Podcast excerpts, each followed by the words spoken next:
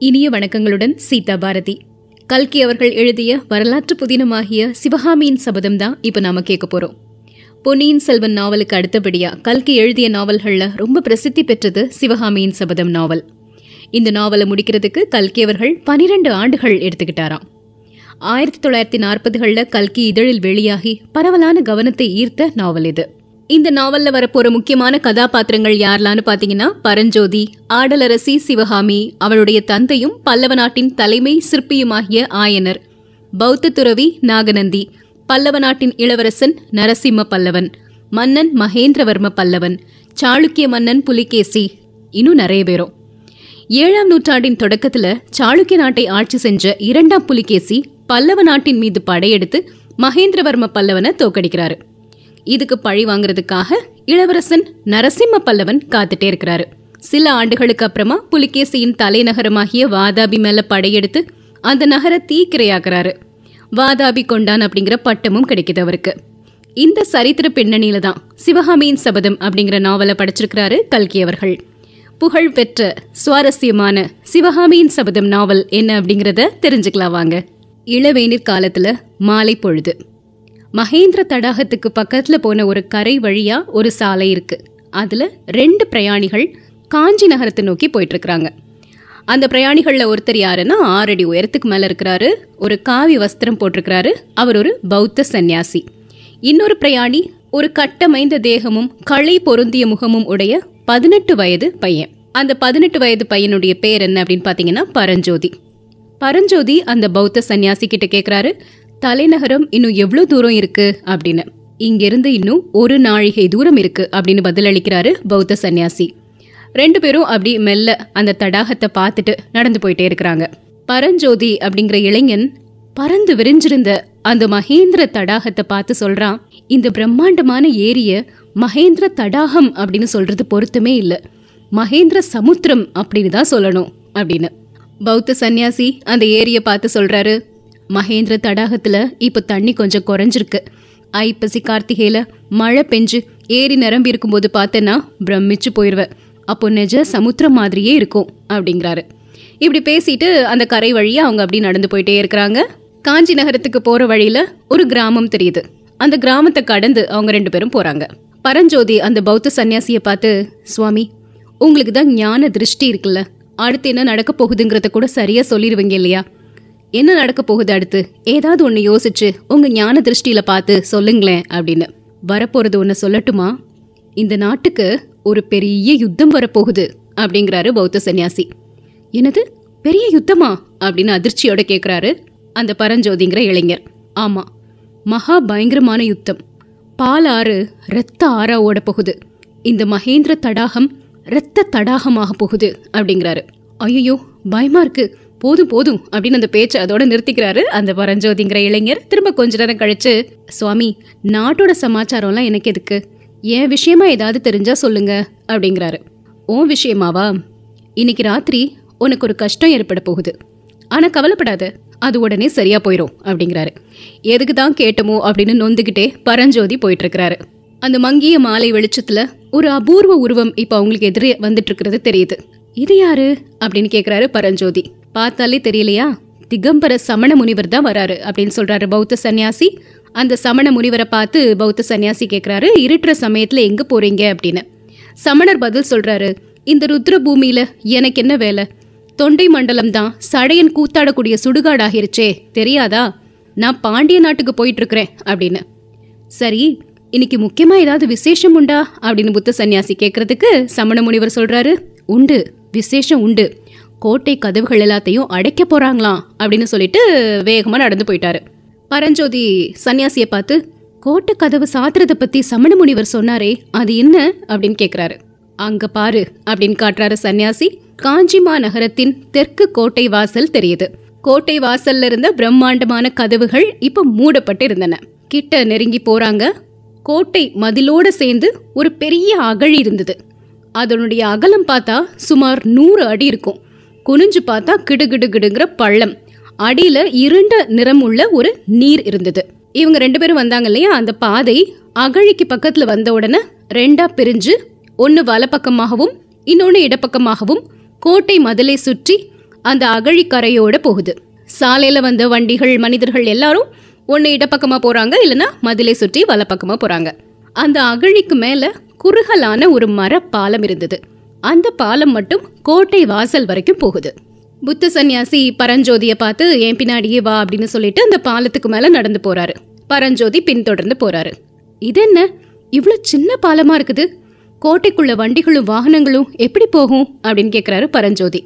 இந்த வாசல் வழியா போக முடியாது. வடக்கு வாசல்லையும் கிழக்கு வாசல்லையும் பெரிய பெரிய பாலங்கள் இருக்கு.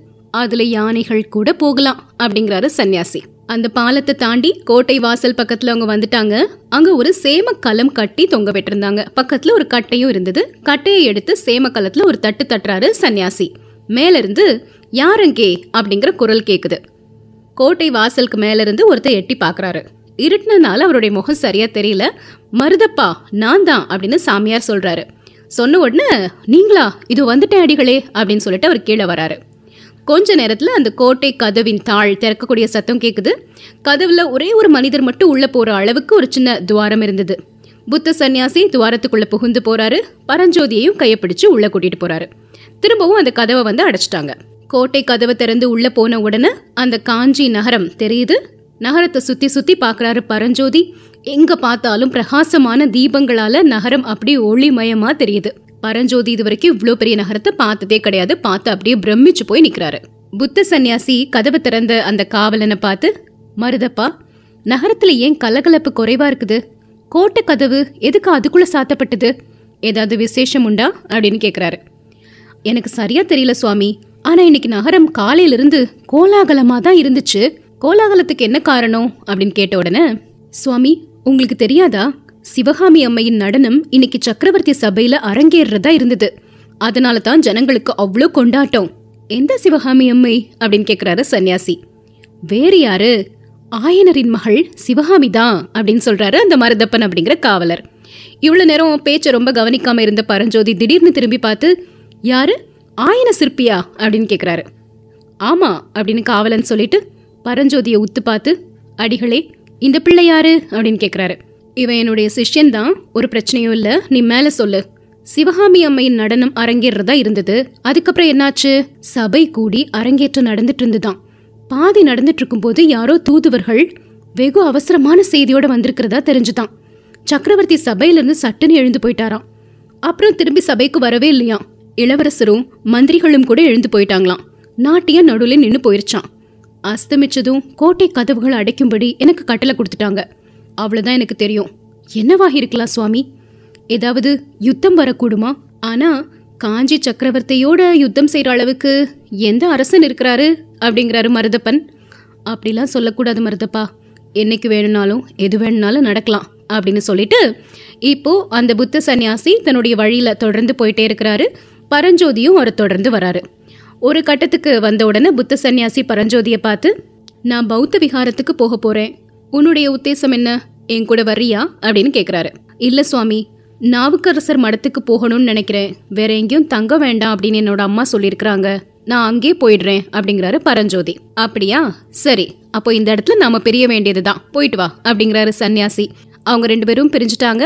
பரஞ்சோதி இப்போ ஏகாம்பரேஸ்வரர் கோயிலை நோக்கி போயிட்டே இருக்கிறாரு. அந்த காலத்துல தென் தேசத்திலே ரொம்ப பிரசித்தி பெற்று விளங்கியது காஞ்சி நகரம். அந்த நகரத்தின் வீதி ஒவ்வொன்றுமே தேரோடும் வீதி மாதிரி விசாலமா இருந்தது. வீடுகள் எல்லாம் மாளிகைகள் மாதிரி இருந்தது.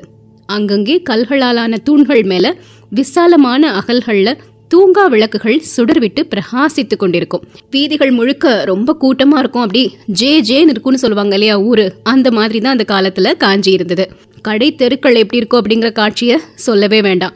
காசியிலிருந்து கன்னியாகுமரி வரைக்கும் பாரத கண்டத்தில் விளையக்கூடிய பொருட்கள் எல்லாமே அந்த கடை வீதிகளில் கிடைக்கும். பூக்கடைகள் ஒரு பக்கம் பழக்கடைகள் ஒரு பக்கம் பக்ஷண கடைகள் ஒரு பக்கம் தானிய கடைகள் ஒரு பக்கம் முத்து ரத்தின வியாபாரிகளின் கடைகள் ஒரு பக்கம் இப்படி கடை வீதி எல்லை இல்லாமல் வளர்ந்துக்கிட்டே இருந்தது. பரஞ்சோதி அளவில்லாத வியப்போட அந்த காட்சிகள் எல்லாம் பார்த்துட்டே போறாரு. அங்கங்க மக்கள் கூட்டமா நின்ன இடத்துல எல்லாம் சிவகாமி அம்மையின் நடனம் பாதியில நின்னு போனது பற்றியும் கோட்டை கதவுகளை வேகமா சாத்துற மாதிரி கட்டளை பிறந்திருக்கிறத பற்றியும் பேசிட்டே இருந்தாங்க. அதையும் அவர் கேட்டுட்டு நடந்துட்டே இருக்கிறாரு. இப்படி அவர் அந்த வீதியில வலம் வந்துட்டு இருக்கும்போது திடீர்னு ஒரு இடத்துல ரொம்ப கூச்சலும் குழப்பமும் ஏற்படுறத பாக்குறாரு. மக்கள் எல்லாரும் நாலா பக்கமும் சிதறி ஓடுறாங்க. கோயில் யானைக்கு மதம் பிடிச்சிருச்சு. ஓடுங்க ஓடுங்க அப்படிங்கிற கூக்குரல் கேக்குது. குழந்தைகள் சத்தம் அழுற சத்தம் பெண்கள் அலறக்கூடிய சத்தம் குதிரைகள் கனைக்கிற சத்தம் வீட்டு கதவுகளை வந்து தடால் தடால் தடால்னு அடிச்சு சாத்தக்கூடிய சத்தம் மாடுகள் அம்மா அப்படின்னு கத்தக்கூடிய சத்தம் கட்டை வண்டிகள் கடகட கடகடன்னு உருண்டு ஓடக்கூடிய சத்தம் இது எல்லாமே கேட்குது ஒரு மாதிரி அந்த இடமே அல்லோல கல்லோலமான மாதிரி தெரியுது. பரஞ்சோதி ஒரு கணம் அப்படியே திகைச்சு நிற்கிறாரு நானும் ஓடணுமா? எந்த பக்கம் ஓடுறது? அப்படின்னு யோசிச்சுட்டு இருக்கும்போது திடீர்னு அவருக்கு முன்னாடி கொஞ்சம் தூரத்தில் ஒரு பல்லக்கு போயிட்டு இருந்தது. அதுல ரொம்ப அழகான ஒரு தேவதை மாதிரிப்பட்ட இளம் பெண்ணும் அவளுடைய அப்பா மாதிரி தோன்றிய ஒரு பெரியவரும் இருந்தாங்க. பல்லக்க தூக்கிட்டு போனவங்க திடீர்னு ஏற்பட்ட இந்த கூச்சலையும் கோலாகலத்தையும் கேட்டுட்டு பல்லக்க அப்படியே கீழே வச்சுட்டு நாலா பக்கமும் செதறி ஓடி போயிட்டாங்க. இது எல்லாத்தையும் பார்த்துட்டு இருக்கிறாரு பரஞ்சோதி. அதே சமயத்துல அவருக்கு பின்னாடி ரொம்ப பக்கத்துல அந்த மதம் கொண்ட யானை பூமி அதிர்ற மாதிரி ஓடி வந்துட்டு இருக்குது. ஒரு கணம் தாமதிச்சா போதும் அந்த பல்லக்குல இருந்த இளம் பெண்ணையும் அவங்களுடைய தந்தையையும் அந்த யானை வந்து தாக்கக்கூடும். இதை பார்த்த உடனே என்ன பண்ணுறாரு பரஞ்சோதி? திடீர்னு அவர் கையில் இருந்த மூட்டையை கீழே வச்சுட்டு அவசர அவசரமாக அவிழ்க்கிறாரு. அதுக்குள்ளே இருந்த ஒரு வேல் முனையை எடுத்து தன்னோட கையில் இருந்த ஒரு தடியின் முனையில் அப்படியே சொருகி பொறுத்துறாரு. பொருத்திய வேலை வலது கையினால் தூக்கி பிடிக்கிறதுக்குள்ள மதம் கொண்ட யானை அவர் பக்கத்தில் வந்துருச்சு. அவ்வளோதான் பரஞ்சோதி தன்னுடைய முழு பலத்தையும் கொண்டு அந்த வேலை வீசுறாரு. அது யானையினுடைய இடது கண்ணுக்கு பக்கத்துல போய் பாயுது. யானையினுடைய அந்த தடித்த தோலை அப்படியே பொத்துட்டு உள்ள போயிருச்சு வேல். யானை பயங்கரமா ஒரு தடவை பிளிருது.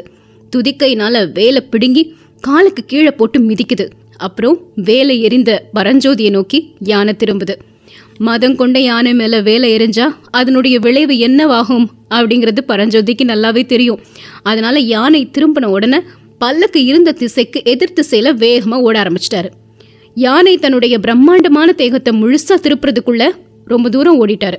உடனே அங்கிருந்த ஒரு சந்தில திரும்பி ஓட ஆரம்பிச்சிட்டாரு. பின்னாடி திரும்பி பார்க்கவே இல்லை. கொஞ்ச நேரம் கழிச்சு திரும்பி பார்க்குறாரு. ஒரு விசாலமான சாலையில் அவர் ஓடிட்டு இருக்கிறாரு அவருக்கு பக்கத்துல இன்னும் நிறைய யானைகள் வந்துட்டு இருக்கிறது தெரியுது. அந்த யானைகள் எதுக்காக வந்துட்டு இருக்கு அப்படின்னு பாத்தீங்கன்னா அந்த மதம் பிடிச்ச யானையை கட்டுப்படுத்தி கூட்டிட்டு போறதுக்காக வந்த யானைகள் தான் இது தெரிஞ்ச உடனே கொஞ்சம் அவருடைய ஓட்டத்தை குறைச்சி நடக்க ஆரம்பிக்கிறாரு.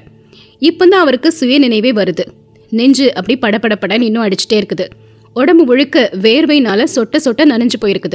ஏற்கனவே நாளெல்லாம் நடந்ததுனால ரொம்ப களைச்சு போயிருந்தாரு. இப்போ இவ்வளோ அதிவேகமாக ஓடி வந்ததுனால களைப்பு இன்னும் அதிகமாகிருச்சு. உள்ளத்துல ஏற்பட்ட கிளர்ச்சியினாலையும் பரபரப்புனாலையும் தேகம் நடுங்குது. களைப்பு நீங்க நீங்க அவருடைய உள்ளம் சிந்தனை செய்ய தொடங்குது. நாம வந்த காரியம் என்ன? செஞ்ச காரியம் என்ன? நினைக்கும் போதே அவருக்கு வியப்பா இருக்குது. அந்த மத யானை மேல வேல் எரியும்படி எனக்கு ஏன் தோணுச்சு? அதுக்கு என்ன காரணம்? ஒருவேளை அந்த மத யானை கிட்ட நான் சிக்கியிருந்தா என்னுடைய கதை என்னவாகிருக்கும் என் மேல உயிரே வச்சுக்கக்கூடிய என்னோட அம்மாவை பார்க்க முடியாமலே போயிருக்கும் இல்லையா? அப்படின்னு நினைக்கிறாரு. திடீர்னு அந்த பல்லக்கில் இருந்த இளம் பெண்ணின் முகமும் பெரியவரின் முகமும் பரஞ்சோதியின் மனக்கண் முன்னாடி தெரியுது. ஆமா மத யானைனால அவங்களுக்கு எந்த ஆபத்தும் வரக்கூடாதுங்கிறதுக்காகத்தான் நான் வேலை எடுத்து வீசினேன். அவங்க யாரா இருக்கலாம்? ஒருவேளை அரங்கேற்றம் தடைப்பட்டது பற்றி பேசிட்டு இருந்தாங்களே அந்த சிவகாமி அம்மைதானோ அந்த இளம்பெண் பெரியவர் அவங்க தந்தை ஆயனாரா இருக்குமோ? இப்படி யோசிக்கிறாரு. உடம்பு ரொம்ப களைப்பா இருந்ததுனால தூக்கம் வருது. அப்படியே தூங்கிடுறாரு. இதுக்கப்புறமா என்ன நடக்குது? தெரிஞ்சுக்கலாம்.